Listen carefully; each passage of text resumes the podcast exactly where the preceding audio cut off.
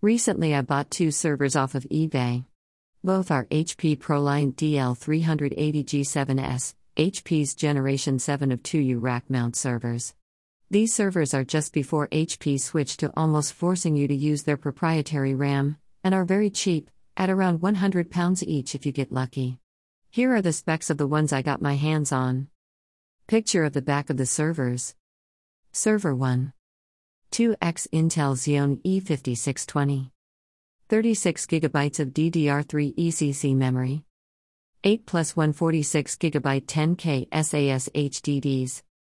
SmartArray P four ten i card. Server two. two X Intel Xeon E fifty-five twenty.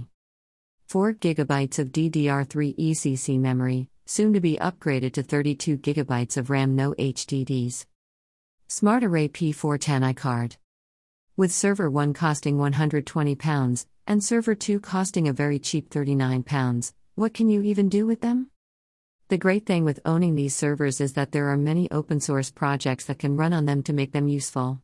On Server one, I have Proxmox running, a free wrapper for K V M that functions very similarly to VMware E S X i, but with a web U I that has more features for free that E S X i does without vCenter. Clustering and snapshots can easily be done on Proxmox, as well as a full hyper-converged clustering file system known as Ceph being implemented as a dead simple process. On Server two, I plan to use TrueNAS, a O S that runs a rather overkill N A S for most people, but has lots of great features such as Z F S integration with replication, as well as being able to host a variety of services with jails. A picture of TrueNAS's interface from https colon slash slash truenas dot com slash. But why would anyone want to do this? Home labs can be used for hosting services in your home, like Plex, a popular media server. They can also be used for storage if you need extra storage or if you want storage to be shared between friends and family. They can also be used to train for certifications, like a C C N A or C C. It's a great way to learn about I T while going real-world experience. How can you do it? Hardware. Home labbing doesn't have to be owning enterprise gear. It's expensive to run, loud, and takes a lot of space up in your house. But there are very cheap and even free ways to get into home labbing. Firstly, using virtual machines on your computer is an easy way to get started. Just open your BIOS settings and make sure you have virtualization enabled. Then, you can install VirtualBox, a free and open-source hypervisor. From there, you can install virtual machines like they are real computers. I hope to have a more in-depth tutorial on this later, but a basic overview is that you get a disk image of the operating system you want to install, Windows and Ubuntu, and set up the V M with some C P U cores and some RAM, as well as a virtual disk.